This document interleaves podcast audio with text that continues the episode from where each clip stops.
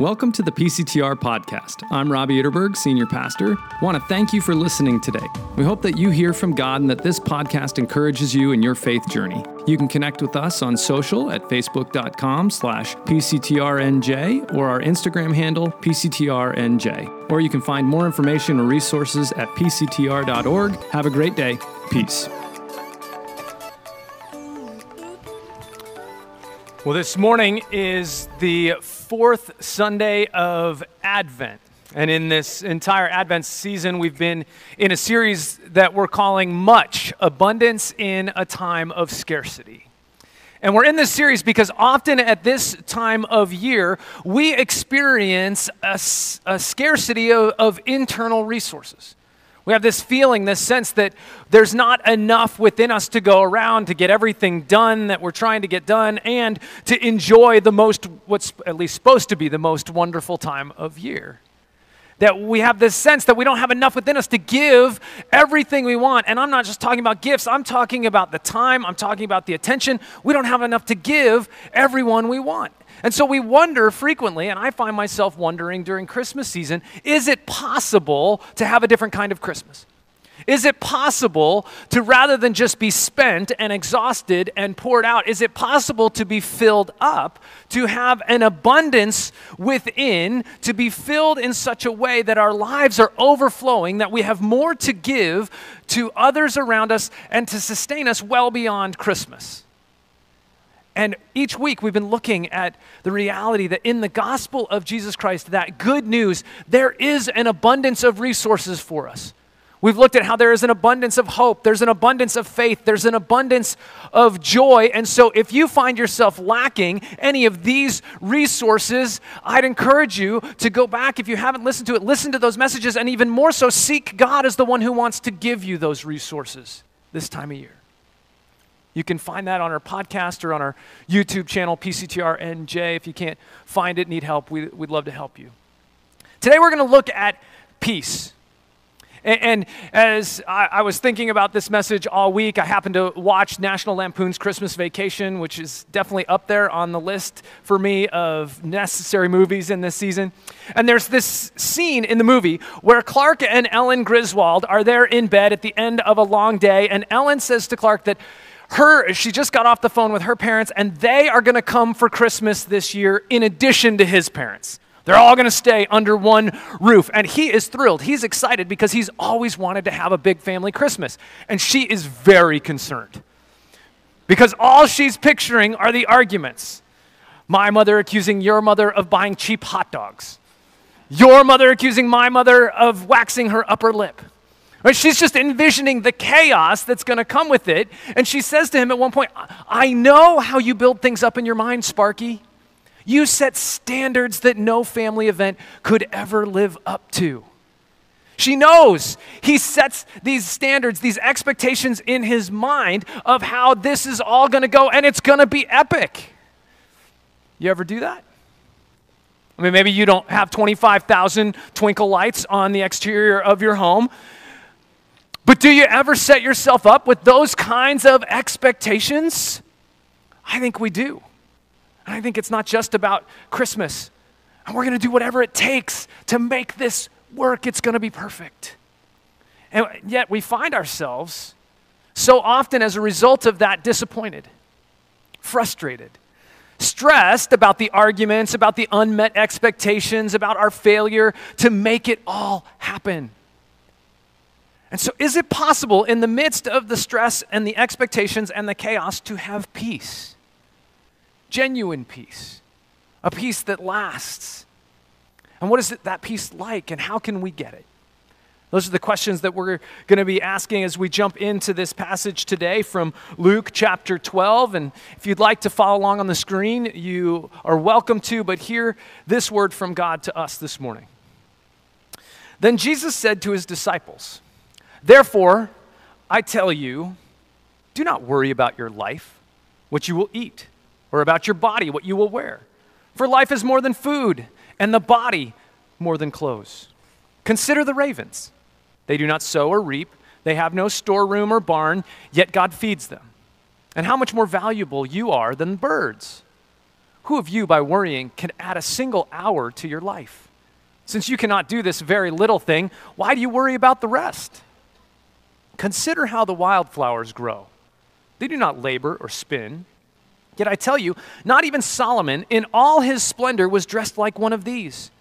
If that is how God clothes the grass of the field, which is here today and tomorrow is thrown into the fire, how much more will he clothe you, you of little faith? And do not set your heart on what you will eat or drink. Do not worry about it. For the pagan world runs after all such things, and your Father knows that you need them. But seek his kingdom, and all these things will be given to you as well. Do not be afraid, little flock, for your Father has been pleased to give you his, the kingdom. Sell your possessions and give to the poor. Provide purses for yourselves that will not wear out, a treasure in heaven that will never fail, where no thief comes near and no moth destroys. For where your treasure is, there your heart will be also. This is the word of the Lord. Thanks be to God. And let's pray as we move into this word together. Heavenly Father, we do thank you for this time to gather in this place. We thank you for the Christmas season and how we get to intentionally seek you, remember you and what you've done for us and this miracle that is Christmas. And we invite you, Holy Spirit, to be the one leading our thoughts, guiding the meditations of our hearts, and shaping us ultimately so that you can fill us with your peace. It's in Jesus' name that we pray. Amen.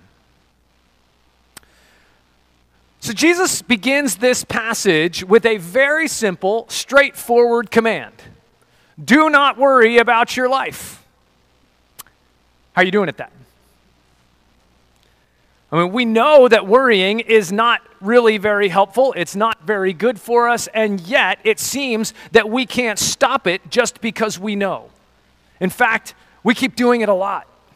All of the research shows that we collectively, as a society, as Americans, are the most anxious we've ever been on, on record and perhaps in all of history. And certainly the last months of COVID have only inflamed that.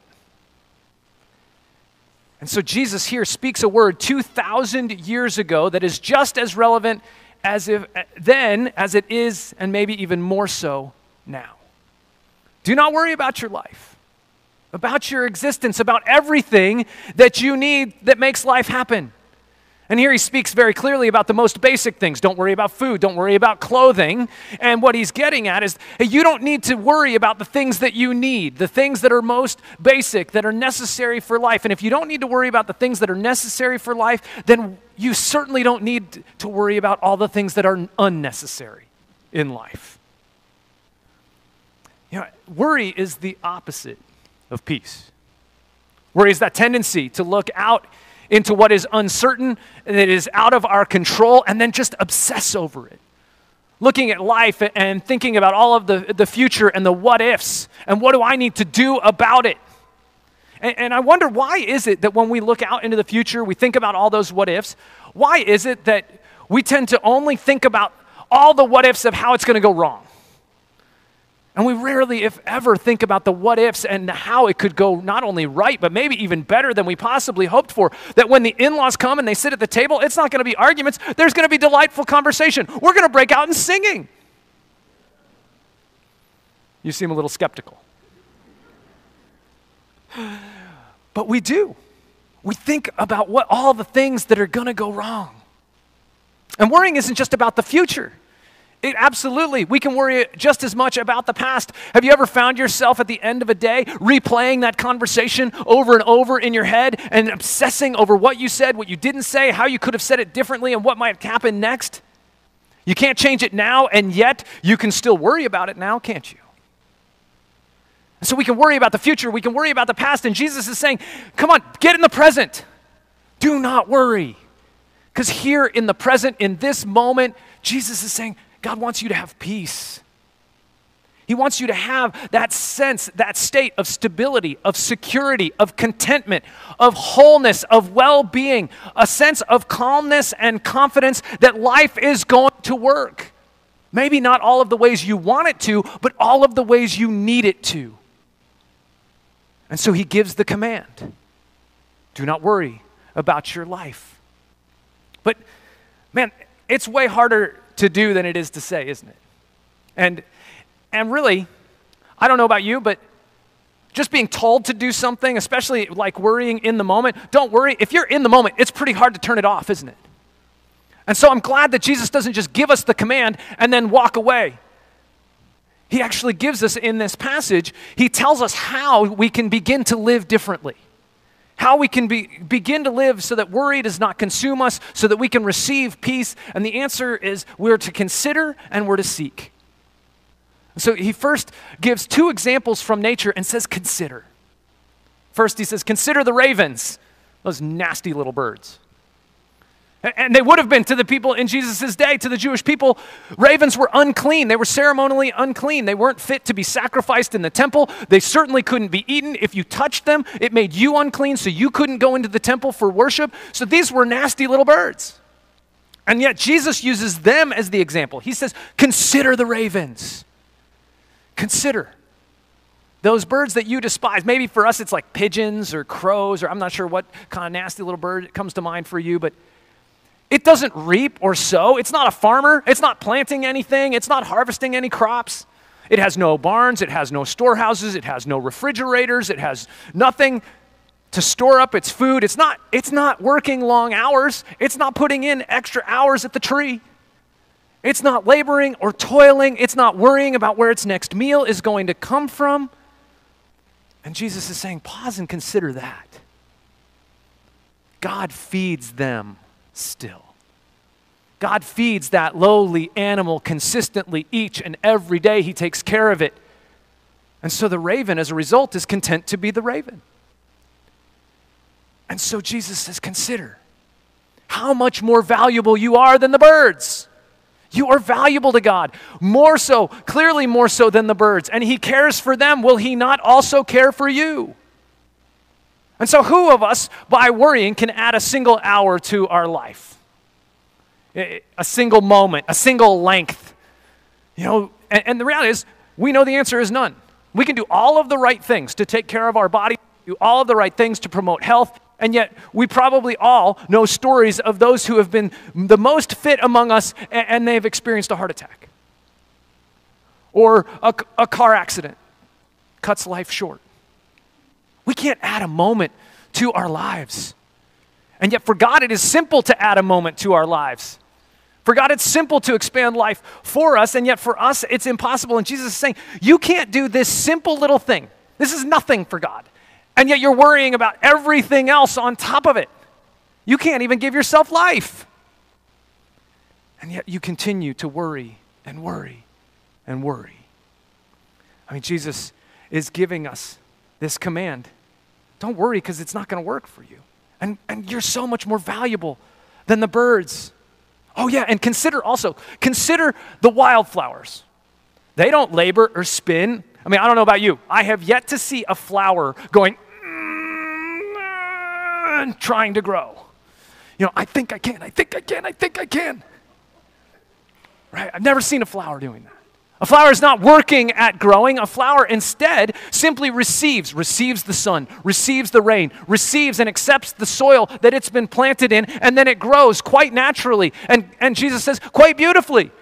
So much so that even Solomon, in all of his splendor, this was the most elaborate, ornate, beautiful clothing that these people could even have imagined. And Jesus is saying, it's nothing compared to the beauty of the wildflowers on the hills.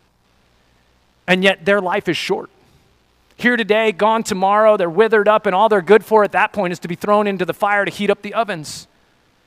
And yet, God clothes them this beautifully. If this is how He clothes the grass and the flowers of the field, how much more will He clothe you?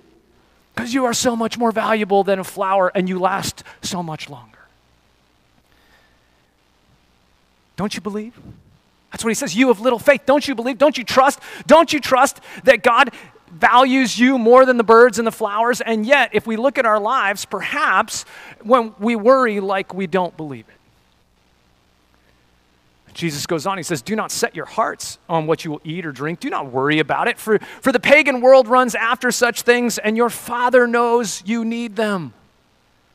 And, what he's saying is, those, those who do not believe in God, in this personal God, they're the ones who worry.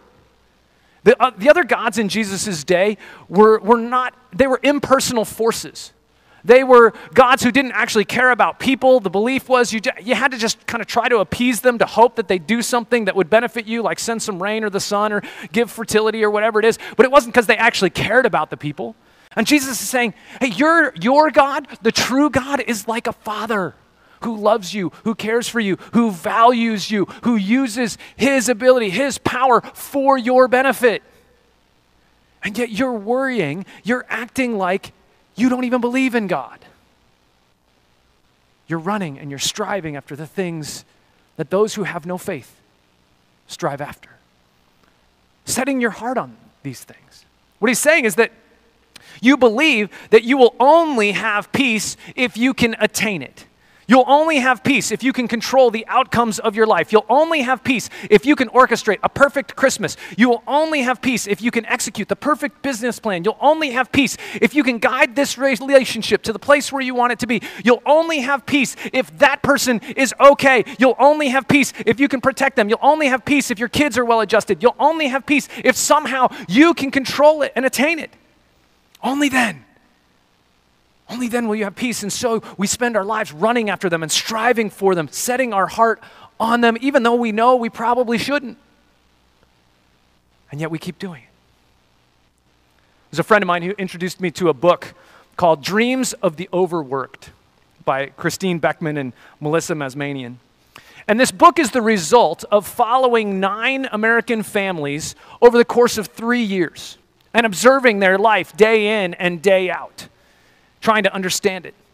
Followed some single parents, followed families that had dual incomes, followed families that had only one of the parents working outside of the home. And what they discovered, what they found among all of these families, is that they were anxious, exhausted, and frantic. that they couldn't seem to exert the control over their lives that they wanted in order to have the peace that they were craving. And so they concluded in the, this book that all of this worry, all of this anxiousness, it, it comes from three dominant cultural myths in America.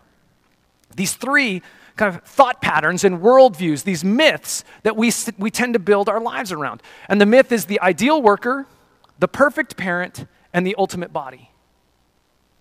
You know, the, the ideal worker is that worker that desires to be loyal, a competent, colleague, well liked, successful in all of their professional endeavors. The ideal worker, they say, has no competing obligations that might get in the way of total devotion to the workplace.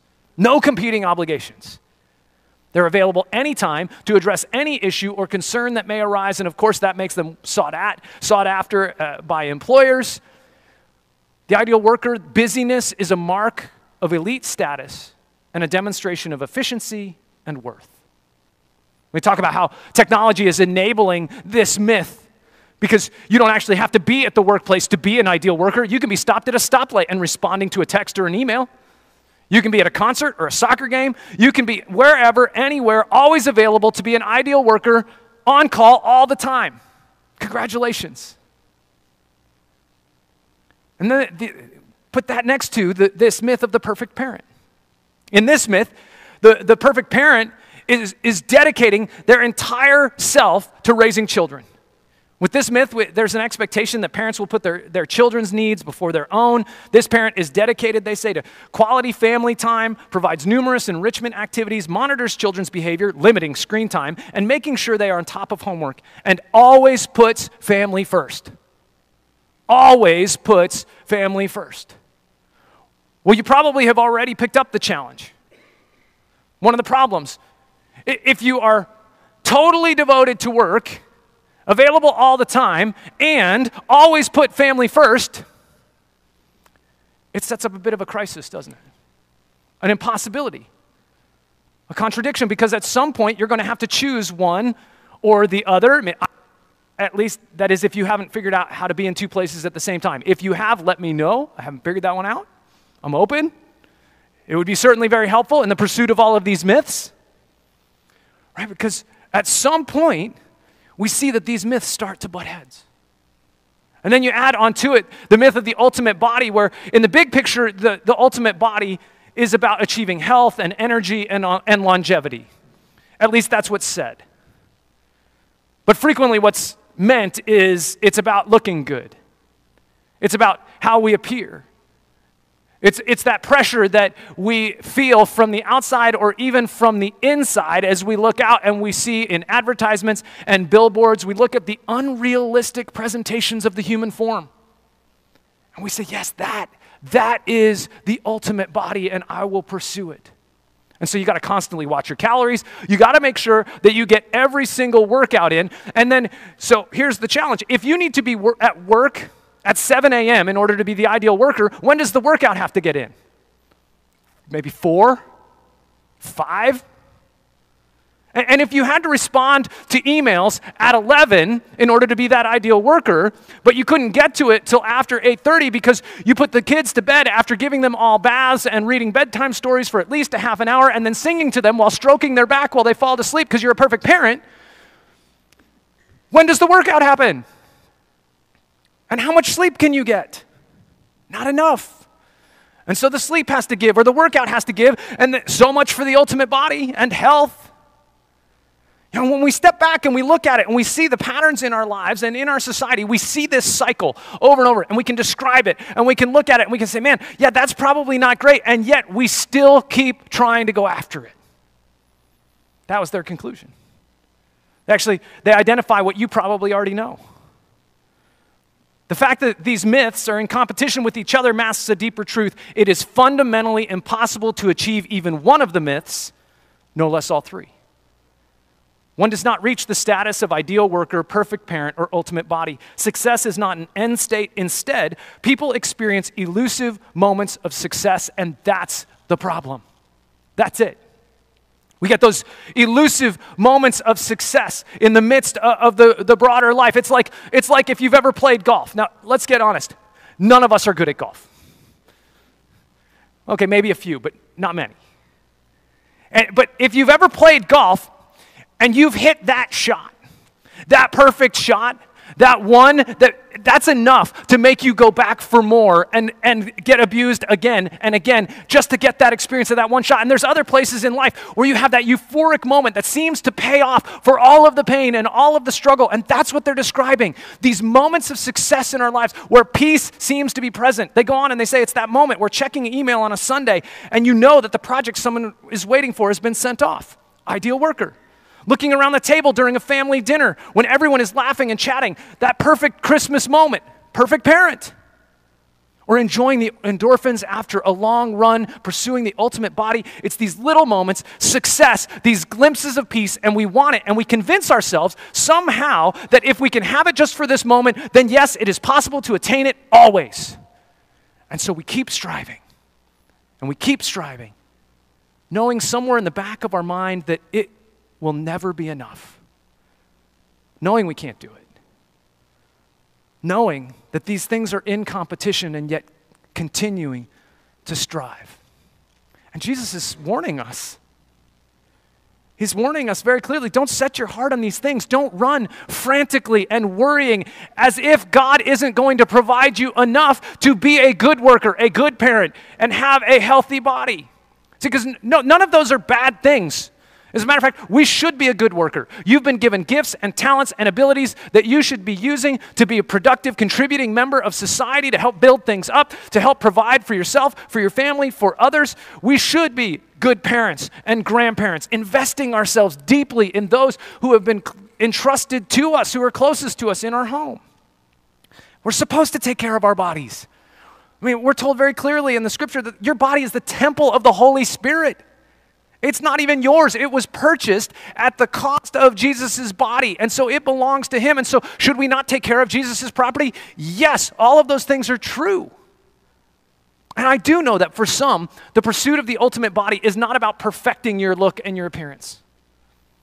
I know that it's actually about a failing body and your struggle to maintain the body that you have. The struggle that has filled up your life to this point that it's all consuming doctor appointment after doctor's appointment, filling your schedule and your soul with anxiety and worry and stress. There's no peace. Jesus is saying, don't set your heart on these things, on these cultural myths. Instead, if you want peace, if you want abundant peace in your life, seek. Seek his kingdom, the kingdom of God, and these things will be given to you as well. Seek his kingdom, not your kingdom, not my kingdom. I think so much of our problem is that we are striving to build our kingdoms where we can be the queens and the kings over our little territory, where we get to call the shots, where we do what we want, when we want, how we want it, and it all works out. Everything working together for our good, for our enjoyment, for our peace. Now, don't get me wrong, we're benevolent dictators. And so we're good to all of those who are under our rule. But we're still seeking it to be our kingdom, working together for our peace. And if we can just build that kingdom right, then we can have it. And Jesus is saying, no, no, no, it's not about your kingdom, it's about God's kingdom. And what does it look like to seek his kingdom? I think first is to consider our values, to think about why is it that we're on the hamster wheel in the first place? Why is it that we've bought into and continue to, to pursue these cultural myths and other patterns in our lives that don't seem to promote peace, but seem to continue to raise the worry and the anxiety? It doesn't seem to be working, and yet we continue to be pursuing them. And I think it's because our values are out of order. That we're valuing our ability to perfectly orchestrate our lives rather than valuing the reality that, that God has orchestrated life for you. And even more than just va- his, his values, as in his ethics and his morals, it's that he values you. Recognizing that he values you and not the ideal perfect you that you're pursuing according to the myths, but the you that is you today and the you that he's making you to become in the future. That he values you, he loves you. And when we orient our, our lives around this truth, then we don't need to set up for ourselves a little kingdom to secure our peace. Instead, we can seek His kingdom, reorder our lives according to His values. We can become people of generosity. As He called, as Jesus says, hey, give it away. Don't squirrel it away. Don't hoard it. Don't keep it for yourself as if your peace and your security and your stability relies on your ability to acquire this, this money and wealth. Give it away. That's a part of, you want to have peace around money. Give it away. Be generous and know that He's going to provide what you need. We can become people who forgive even when the things that have been done against us are so grievous, so wrong, we can barely even talk about them. But in His kingdom, we can forgive. We can be people of patience in a world of pushiness. We can be people of courage and boldness, of radical love, of hospitality, of justice, of hope. We can be people who observe the Sabbath day. We can actually rest instead of continuing to toil. We can be people who recognize that I'm living in the kingdom of God, not in my own kingdom, but the kingdom of God where He is the king. I am not. He is control, in control. I am not. He calls the shots. I do not. And man, when we live in that kingdom, then we can have genuine peace because we no longer have to strive to hold it all together and to control the outcomes that are beyond our ability to control. Because He's in control and will give you everything that you need, including His peace. But man, to have that peace, we've got to embrace our limitations. We've got limits. You're not God, and neither am I. Ruth Haley Barton wrote a book called Strengthening the Soul of Your Leadership. And she says this when, when we refuse to live within limits, we're refusing to live with a basic reality of human existence. There is a finiteness to what I can do in this body. There is a finiteness to how many relationships I can engage in meaningfully at one time. There is a finiteness to time, how many hours there in a, are in a day, how many days there are in a week, and how much can be done in those blocks of time. There's a finiteness to my energy. There comes a time when I am tired. There comes a time when I am sick. There comes a time when I am injured. These are times when I am reminded that I am human, a finite being living in the presence of an infinite God. God is the infinite one. God is the one who can be all things to all people. God is the one who can be in all places at once. God is the one who never sleeps. I am not. If we want peace, an abundance of peace, we have got to embrace the reality of our limitations. That we cannot meet everyone's expectations. We can't even meet all of our own expectations. That there are only so many things that you can get done in a day. If you're a person who, who makes lists and maybe you only get one of them checked off because you did 17 other things that weren't on the list, but you're convinced that you're going to finish all of the rest of them in the last eight minutes of a day, and then it doesn't end up happening. And if you're that kind of person that can only have peace if they're all checked off, and Jesus is saying, stop. Stop. Embrace your limits. You are finite. You are created. You are loved. You are valued by the infinite God of the universe who never sleeps, who is available at all times in a way you cannot be. He is the source of your peace. And so we can embrace our limits and we can embrace the practices that help us practice those limits, like observing the Sabbath, like we read about earlier. When we think about Sabbath, we usually think about a day off or maybe about the weekend. But that's not exactly it. When the Sabbath was given to the Jewish people, sure, it wa- there was no work to be done that day, either in the home or out of the home. So no cooking, no cleaning, no extras. That's what the Sabbath was about. But it was not just so that they would somehow get rest. It was also, he said very clearly in Exodus 31, so that you may know that I am the Lord who makes you holy.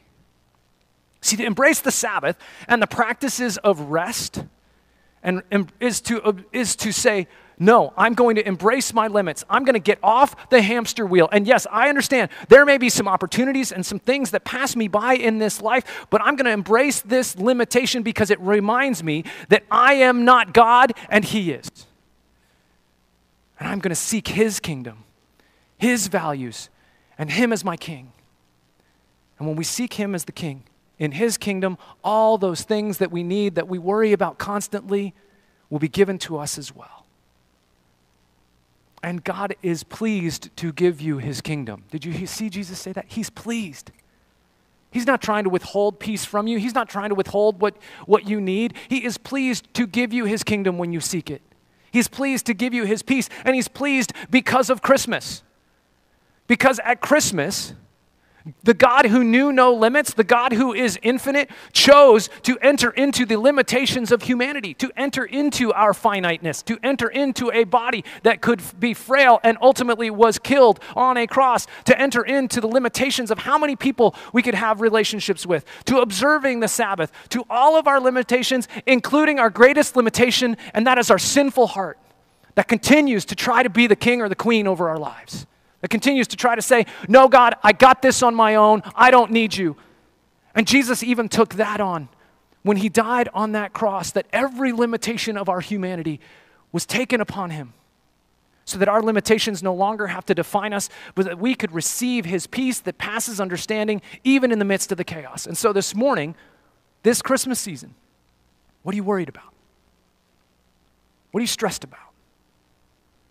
Do not worry. Seek first his kingdom, and all you need, including peace, will be given to you, and he is pleased to give it. Let's pray. Heavenly Father, when we look at our lives, we do look at a, a, tendency to toil and work and labor and try to piece together so many things and to strive to be in control. And yet, when we pause and we look at our life, we see the fallacy of it that we aren't in control. There's so many things that are beyond us that we can't be perfect in, in all these ways that we seem to strive to be perfect.